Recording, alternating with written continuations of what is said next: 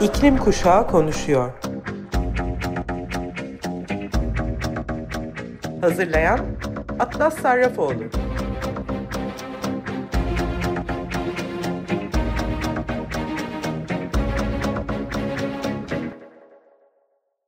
Merhaba Sayın Açık Radyo dinleyicileri. Ben Atlas Sarrafoğlu. İklim Kuşağı Konuşuyor programına hepiniz hoş geldiniz.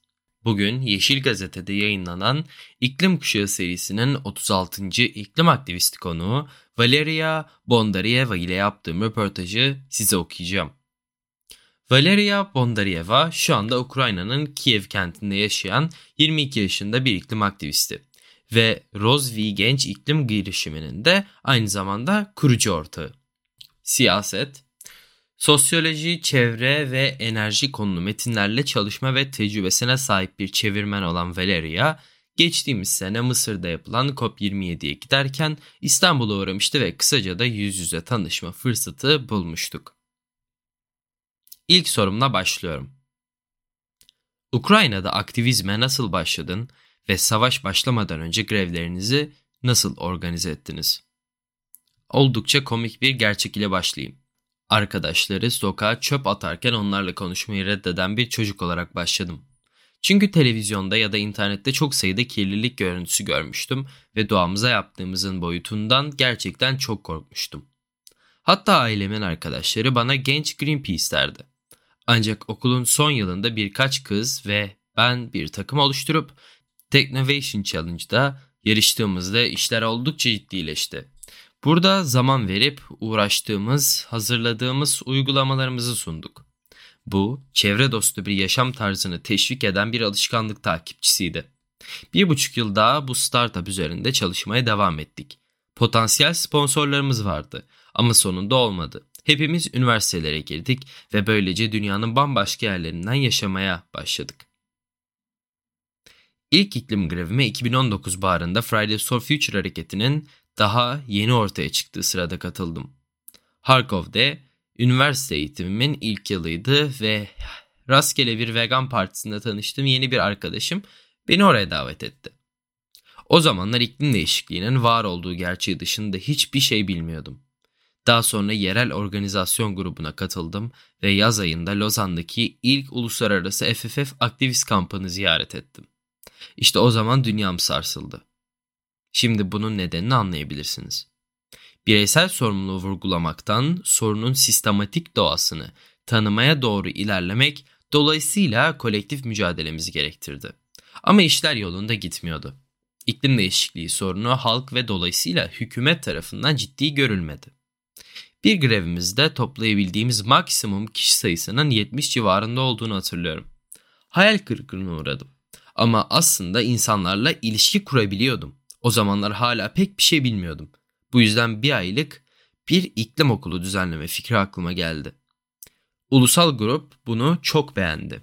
Böylece 2021 sonbaharında odağımızı iklim eğitimine kaydırdık ve grevlerimizin yanı sıra UNICEF ile birlikte bu proje üzerinde çalışmaya başladık.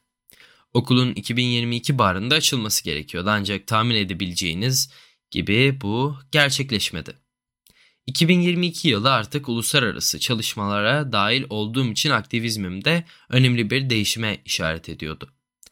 Diğer Ukraynalılar ve Doğu Avrupalılarla birlikte Rusya'nın savaş makinesini finanse eden tüm Rus fosil yakıtlarına ambargo uygulamasını savunmaya başladım ve evet umutsuzluk ve hayal kırıklığı dolu zor bir yıldı. Ama aynı zamanda yeni bir topluluk inşa etme ve iklim, insan hakları ve barışın kesişim noktalarını keşfetme yılıydı benim için.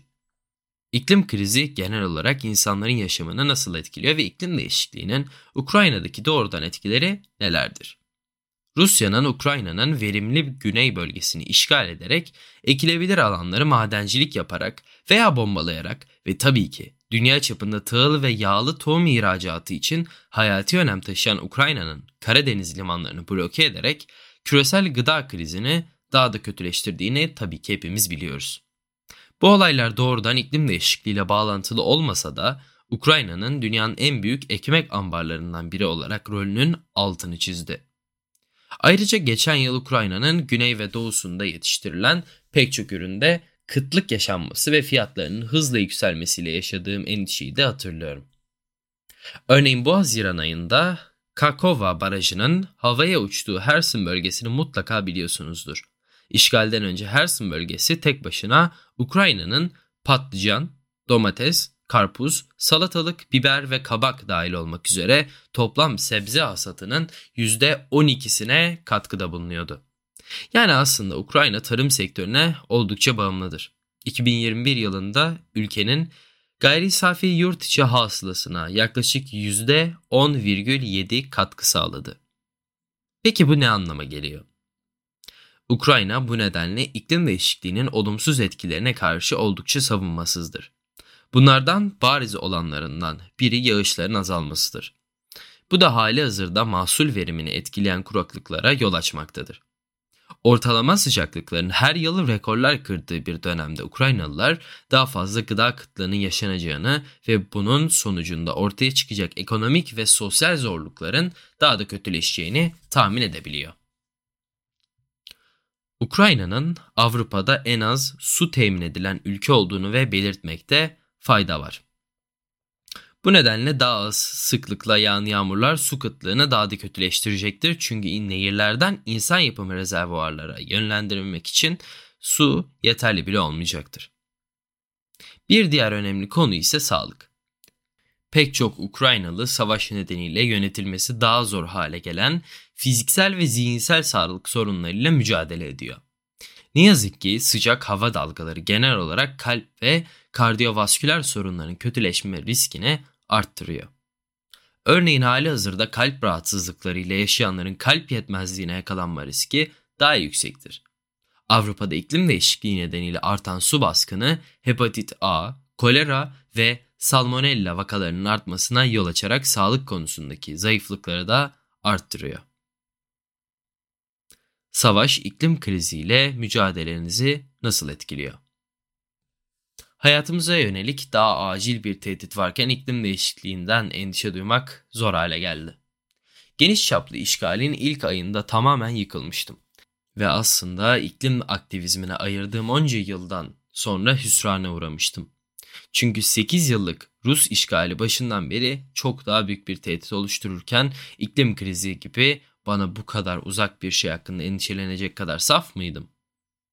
Öte yandan aslında iklim aktivizmi depresif durumumdan kurtulmama yardımcı oldu. Rusya'nın tüm fosil yakıtlarına ambargo uygulamasına ilişkin müzakereler başladığında en iyi bildiğim şeye sadık kalarak zaferimizde üzerimize düşeni yapabileceğimi fark ettim. Fosil yakıtlara karşı mücadele. Ancak fosil yakıtların çevresel felaketlere yol açmanın yanı sıra insan hakları ihlallerine nasıl katkıda bulunduğunu ve dünyada bu kadar çok kargaşaya neden olduğunu öğrendiğimde ve hala da öğreniyorum. Bu tamamen konuyu yeni bir seviyeye taşıdı. Ve bu daha fazla insanın anlayabilmesini istediğim bir şey. İklim krizi çeşitli siyasi, ekonomik ve sosyal süreçlerle o kadar derinden iç içe geçmiş durumda ki bu sadece doğayı koruma meselesinden çok daha fazlası. Ukraynalıların bu bağlantıya biraz aşina olduklarını düşünüyorum. Geçtiğimiz bir buçuk yılda Rusya'nın fosil yakıt ihracatından elde ettiği gelirlerin ülkemizdeki savaşı finanse etmek için kullanıldığını, savaşın iklim değişikliğine katkıda bulunduğunu veya AB entegrasyonumuz için iklim hedefinin şart olduğunu çokça tartıştık. Demek istediğim bunun hakkında konuşmamız iyi oldu değil mi? Şöyle bir şey var. Bana göre iklim değişikliğini sadece kendi çıkarımız uğruna istismar etmek yerine ciddi bir sorun olarak gerçekten kabul ettiğimiz sürece bu tamamen işe yarıyor. Bu fiili tanınma olmadan korkarım bu sadece Rusya'nın kötü olduğu ve AB'ye girmeye değer bulduğumuz söylemini kanıtlamak için kullanılacaktır. Korkarım ki iklim değişikliğini karmaşık bir şey olarak göstermek yerine anlatıyı kolayca yaymak için aşırı basitleştirmek ancak insanları daha fazla araştırmaya teşvik etmemek Rusya'nın savaş suçlarının sonuçlarını vurgulamak ile karşılaştırıldığında acil bir endişe olarak görülmüyor. Bunu sorunlu buluyorum çünkü insanların iklim aktivizmine karşı e, katılmasına gerçekten e, yardımcı olmuyor. Üzücü ama gerçek. Gerçek iklim sorunları açık ve anlaşılabilir nedenlerden dolayı Ukraynalıların çoğunun ilgisini dahi çekmiyor. Bu iklim e, adaletsizliği kavramının altını çiziyor. Savaşlardan ve çatışmalardan etkilenen toplulukların ellerinde genellikle daha acil başka şeyler vardır. Ve bu nedenle iklim kriziyle mücadele etmek için sınırlı kapasite ve kaynaklara sahip kalırlar. Neyse ki Ukraynalıları meşgul etmek için alternatif bir yaklaşım var. İnsanlar yalnızca yeniden inşa etmek değil, daha iyisini inşa etmek istiyor ve misyonumuz bu geliştirilmiş versiyonun çevresel açıdan sürdürülebilir bir şekilde yapılmadığı sürece gerçekten daha iyi olamayacağını göstermektir. Bu sıralama moda bir sözcük gibi görünse de benim için daha güçlü bir Ukrayna yaratmak için gerekli olan çok çeşitli çevresel, ekonomik ve sosyal hususları kapsıyor. Üstelik biz Ukraynalılar gerçek barışın ne olduğunu bilen bir halk olarak imajım, imajımızı koruyacaksak sosyal adaleti ve iklim adaletini desteklemeye gerçekten kararlı olmalıyız. Ancak mevcut siyasi kırılganlığımızdan dolayı bu çok incelikli bir konudur. Aktivistlere karşı giderek düşmanlaşan bir siyasi ortam görüyoruz. Peki Ukrayna'da bu durum nasıl? Sıkı yönetim döneminde protestolara izin verilmediğinden bazı protestolar zaman zaman gerçekleşse de yargılamak zor. Sonuçta bu bizim anayasal hakkımız ancak özellikle iklim aktivistleri hakkında konuşursak siyasi ortamın onların protestolarının ve eylemlerinin uluslararası medyada nasıl yansıtıldığını kaçınılmaz olarak etkilediği açıktır. Çoğu zaman iklim aktivistlerinin imajı olumsuzdur. Bu da Ukrayna'da endişe duyduğum bir konu. Çünkü medyamızın ısrar ederse benzer bir söylemi benimsemek için her türlü fırsata sahip. Protestoların bakış açısını vurgulayan pek çok profesyonel gazetecilik örneği olduğuna inanıyorum ancak aynı zamanda en azından bana göre iklim aktivistleri ne yaptıklarını bilmeyen radikal gençler olarak tasvir eden en azından bana göre manipülatif görünen birkaç Ukrayna makalesine de rastladım. Bu benim için neden bu kadar büyük bir endişe kaynağı? Çünkü iyileşme sürecimizin nasıl olacağı da çok büyük bir soru işareti. Hiç şüphe yok ki enerji sektörü bunun ayrılmaz bir parçası olacak. Ve işte karar vermemiz gereken şey şu. Daha fazla fosil yakıt mı çıkaracağız yoksa yenilenebilir kaynaklara ve diğer kaynaklara mı geçeceğiz? Çevremde sık sık adil bir e, yeşil enerji geçişinden bahsediyorum. Bu da iklim hedeflerine doğru ilerlemek konusunda bir izlenim veriyor. Ancak devlet enerji şirketimiz Naftogaz ile ne sevilen Chevron, ExxonMobil ve Halliburton arasında da devam eden görüşmeler var. Ukrayna'daki varlıklarını genişletmek istiyorlarsa iklim aktivistlerini itibarsızlaştırıp onlara karşı eylemleri engellemekle ilgilenenlerin onlar olacağından oldukça da eminim. Bu sadece benim varsayımım ama hazırlıklı olmak istediğim bir şey aynı zamanda. Hükümetinizin iklim değişikliğiyle mücadele konusundaki algısı nedir? İklim değişikliğinin Ukrayna'daki stratejik müttefikleri özellikle de AB ve ABD için birinci öncelik olduğu göz önünde alındığında kesinlikle geride kalmadığımızı göstermek ve iklim krizine ele alınması gereken acil bir tehdit olarak kabul etmek istiyoruz. Dolayısıyla iklim de e, iklim hedeflerine olan bağlılığımıza ilişkin anlatılarda aslında gözle görülür bir değişim olduğunu hissediyorum. Çok iyi bir örnek Greta Thunberg'in bu Haziran ayında çevresel savaş suçları ile ilgili uluslararası çalışma grubunun bir parçası olarak Kiev'e yaptığı ziyaret olabilir. Toplantıdan önce hükümetten herhangi birinin Fridays for Future Ukrayna'ya ve taleplerimize bu kadar ilgi göstermesi pek olası değildi. Ancak şimdi özellikle Cumhurbaşkanlığı ve Çevre Koruma Bakanlığı tarafından davet edildik ve daha sonra mektuplarımızdan birine olumlu yanıt bile aldık. Açıkçası bu aşamada bu tür olay veya eylemleri ilerici bir devlet imajını sürdürmenin bir yolu olarak görüyorum. Ancak bunun kötü bir şey olmadığını düşünüyorum çünkü düzenli olarak iklim konusunu halkın duyması ve tartışması için gündeme getiriyor. Elbette AB ve ABD'nin politikalarında her zaman tutarlı olmadığı doğru ve algımızı tamamen değişmemiş olabilir. Ancak bugün Ukrayna'da iklimin daha da ciddiye alındığını hissettiğim için umut ışığı veren bir şeyi kısaca paylaşmak benim için önemliydi. İklim kriziyle mücadele edeceğimize dair umutlu musun? Doğrusunu söylemek gerekirse dünyada olup bitenler ve gerilimler artarken ben de umutlu kalmakta zorlanıyorum. Bunun geçerli bir tepki olduğuna inansam da beni tamamen tüketmesine izin vermemek de önemli. Christiana Figueres'in iklim kriziyle mücadelede iyimserliğin öneminden bahsettiği efsanevi TED konuşmasını tekrar tekrar izlemeyi seviyorum. Ona göre iyimser olmak, cesaret, umut, güven, dayanışma biz insanların bir araya gelebileceği ve insanlığın kaderini iyileştirmek için birbirimize yardım edebileceğimiz temel inancı ile ilgilidir. Bu bende derin bir yankı uyandırıyor. Çünkü devam etmemi sağlayan en önemli şey toplumumuzun çeşitli kesimlerinden ve sektörlerinden insanlarla çalışmak. Bundan gerçekten keyif alıyorum. Zamanlarını toplumun işleyişlerine sağlamaya, hatta onu geliştirmeye adayan birçok bireyin olduğunu bilmek gerçekten rahatlatıcı. Hele söz konusu tüm hayatım boyunca yaşamayı planladığım ülke olan Ukrayna olunca daha güvenli ve gelecek vadeden bir yarın sağlamak benim yararıma. Bu konuda yalnız olmadığımı görmek beni sevindiriyor. Orada daha iyi bir gelecek için farklı alanlarda çalışan pek çok Ukraynalı var. Bu nedenle aktivist anılarımız yalnızca eyleme geçme cesaretini kıran fe- felaketçiliğe düşmek yerine iklim krizi de dahil olmak üzere mevcut krizlerin daha da kötüleşmesini önleme fırsatını her zaman vurgulamalıdır. Umudumu sürdürme ve yola devam etme sorumluluğunu hissediyorum. Katkılarımız bazen küçük görünse dahi sonuçta toplumsal ilerleyişimizde çok çok çok büyük bir rol oynuyor. Son olarak iklim aktivisti arkadaşım Dominika Lasota'nın bir röportajında zaferler hala mümkün dediğini aktarmak istiyorum.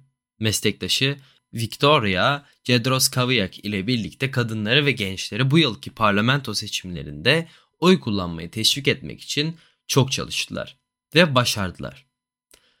Muhalefet 8 yıldır iktidardaki muhafazakar ve milliyetçi partiyi mağlup etti. Artık ülkelerinde iklim eylemi için daha büyük bir umut ışığı var. Değişimi olan inançlarının onları nasıl harekete geçirdiğine gerçekten hayranım ve çalışmalarının başarılı olmasını sağlayan şeyin de aslında bu olduğunu düşünüyorum. Zaferler hala mümkün. İklim kriziyle ilgili gelecek algını merak ediyorum. 2030'da kendini nerede görüyorsun? Yine umudumuzla ilgili bir konu bu. Bu barda yayınlanan bir raporda Dünya Meteoroloji Örgütü şunları belirtti. 2023 ile 2027 yılların arasındaki ortalama yüzeye yakın küresel sıcaklığın en az bir yıl boyunca sanayi öncesi seviyelerin 1,5 derece üzerinde olma ihtimali %66'dır. Bu benim aktivizme başlama sebebimdi. Yani 2015 Paris Anlaşması'nda kendilerinin de kabul ettiği gibi hükümetlerimizden bu küresel sıcaklık artışını önlemelerini talep etmek. Ve şimdi bunun aslında büyük olasılıkla hatta beklenenden daha erken gerçekleşeceğini gözlemliyoruz. Diğer bir faktör ise devam eden küresel siyasi gerilimlerle birlikte iklim hedefimizde önemli aksaklıkların olması ve genellikle kısa vadeli diğer konuların öncelikli olmasıdır. Ülkeler özellikle de zengin olanlar arasındaki iklim hedefini sürdürme konusunda ne kadar kararlı olacakları konusunda rol oynayacağını kesinlikle inanıyorum. Sonuç olarak önümüzdeki yıllarda pek çok önemli kararın henüz alınmaması nedeniyle bu 10 yılın belirleyici olduğu değerlendiriliyor. Ancak bu kararların ne olacağını yakından takip etmemiz gerekiyor. 2030 yılında bana gelince hala emin değilim. Geçtiğimiz yıl hayatımda pek çok değişiklik oldu ve bu da iklim meslektaşım Victoria Ball ile benim Rosvi. Ukraynaca'da gelişme anlamına gelir. Adı verilen kendi gençlik iklim girişimimizi kurma yolunu bizlere sundu. Acımasız ve çalkantılı zamanlara rağmen iklim aktivizmi aracılığıyla daha iyi bir Ukrayna umudumuza yakınlaşıyoruz. Diğer Ukraynalı ve Doğu Avrupalı aktivistlerin yanı sıra yeşil ve adil enerji dönüşümünün yanı sıra gıda sistemleri geçişinde savunuyoruz ve daha iyi yeniden inşa etme ilkesinin rehberliğinde daha güçlü bir ülke ve bölge olarak ortaya çıkma tutkumuzu besliyoruz. Bu ekonomik, çevresel ve sosyal sürdürülebilirliğe yönelik radikal ve dönüştürücü bir değişimi gerektiriyor. Tüm bu değişikliklerin 2030 yılına kadar gerçekleşmesini beklemek fazlasıyla iyimser olsa da ana süreçlerin ilerlemeye başlayacağını umuyorum. Bu konuda biraz daha ısrarcı olmalıyız kesinlikle. Ukrayna'dan iklim aktivisti arkadaşım Valeria Bondarieva ile yaptığım röportajı dinlediniz. Sizin için bu hafta seçtiğim şarkı Depeche Mode'dan Walking in My Shoes isimli şarkı. Ama bu kayıt çok özel. BBC radyosunun stüdyolarında BBC Concert Orkestra ile birlikte Radio 2 Piano Room programı ile yaptıkları bir kayıt bu. Eğer bugüne kadar dinlemediyseniz umarım beğenirsiniz. Haftaya yılın son programında ve İklim Kuşağı Konuşuyor programının dördüncü yılının ilk programında görüşünceye kadar kendinize, sevdiklerinize ve gezegenimize lütfen çok iyi bakın. Ben Atlas Sarrafoğlu. Haftaya görüşmek üzere.